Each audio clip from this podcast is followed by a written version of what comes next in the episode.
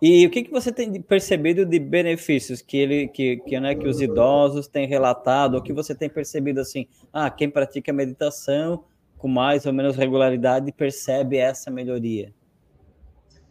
É, logo de cara, é, as pessoas melhoram a qualidade do sono.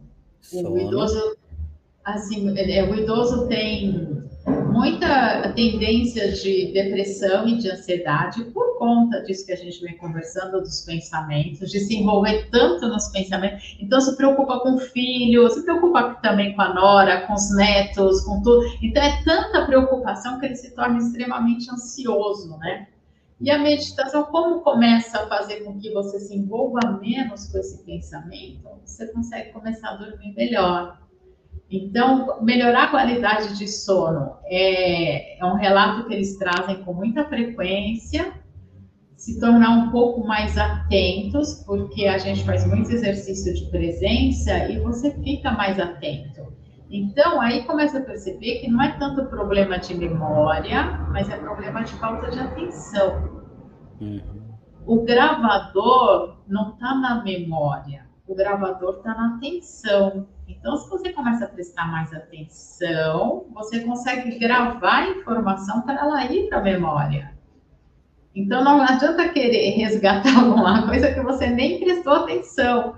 Então, isso começa a ficar melhor. Isso traz um bem-estar incrível, porque vai resgatando, tipo, uma autoestima. Bom, não tão tão ruim assim, né? Existe luz no fim do túnel. Então, se eu prestar atenção no negócio, eu vou lembrar daquilo.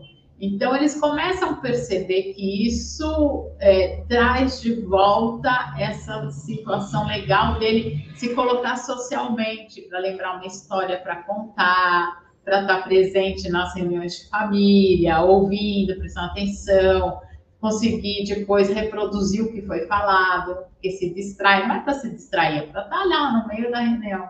Né? Então, eu procuro resgatar esse aspecto de presença de volta e eles trazem isso muito legal. É, então, é atenção, é concentração. Ler uma página inteira de um livro, que distrai muito lendo, então consegue finalizar uma leitura. Então, esses são os melhores aspectos.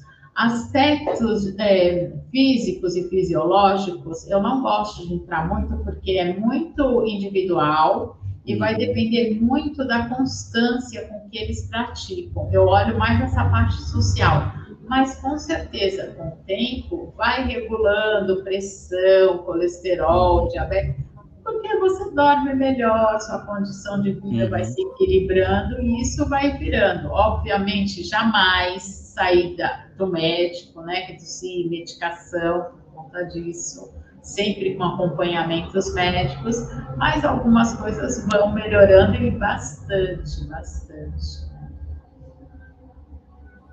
E muito bom essa, essa parte que você trouxe. Isso não substitui tratamento médico, não substitui as terapias que a pessoa já está fazendo, né? Que ela siga com o, o, os tratamentos que ela já tem. Isso não muda, né? Pode até melhorar em algum aspecto a ponto de a pessoa reduzir, mas isso é o médico é, o terapeuta é a pessoa lá que vai orientar essas questões. É, e normalmente eu estou em contato com esses terapeutas. Eu peço, pede para o seu psiquiatra me ligar, para o seu psicólogo, e eu acompanho, sabe? As pessoas vão desenvolvendo na meditação. E como assim, eu moro muito próximo da faculdade de medicina da Unifesp, e a gente está lá dentro dando aula, então muito médico me manda paciente, a gente vai trabalhando junto, né? Isso é a Bacana. medicina integrativa, né? A gente está junto com o médico e uhum. acompanhando tudo isso, né? Por isso que eu não gosto de falar para não, não, criar, não gerar essa expectativa. Que isso eu, para mim, eu acho que é o menos pior. Antes de você uhum. continuar com seus remedinhos de pressão e tal, e você conseguir ouvir esse silêncio, você não se sentir sozinho. Uhum. Isso é gostoso. Você deitar Sim. na cama e dormir. Se continuar tomando remédio, continua, tal, mas é, você está inteiro, você voltou a ter você com você. Isso é mais legal, né? E uma noite de sono bem dormida não tem preço, né? Lili, para nós encerrar o nosso podcast, dicas finais, assim, quais são as dicas que você daria para os idosos, para quem tem mais de 60 anos, que gostaria de iniciar na meditação agora? É, eu acho que tem meditação é pop, ela está moda, então tem muita coisa no mercado. Acho que as pessoas têm que pesquisar e procurar instrutores efetivamente gabaritados, né, que tenham estudado, que tenham a parte fisiológica, que saibam do que efetivamente estão falando sobre a meditação. E, a princípio, encontrar um instrutor que fale a mesma língua que você, que seja da sua crença, que seja da sua tribo. Não adianta você ser católico, procurar um instrutor budista, tal.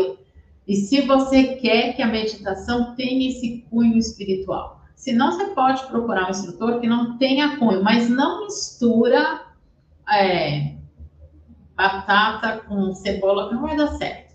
Os dois são raízes, mas não funcionam. Ou você, não, tudo bem, qualquer raiz tá bom, ok. Mas procure um instrutor, ou que ele seja da sua tribo, ou que ele não tenha tribo, você também não, porque senão não vai funcionar direito, né? Uhum. E pratique. Não adianta aprender e não praticar. Mais do que tudo, meditação é uma prática diária. E não adianta um minutinho, 15 minutinhos. 15 uhum. minutos. O corpo entendeu o que está acontecendo. Bacana.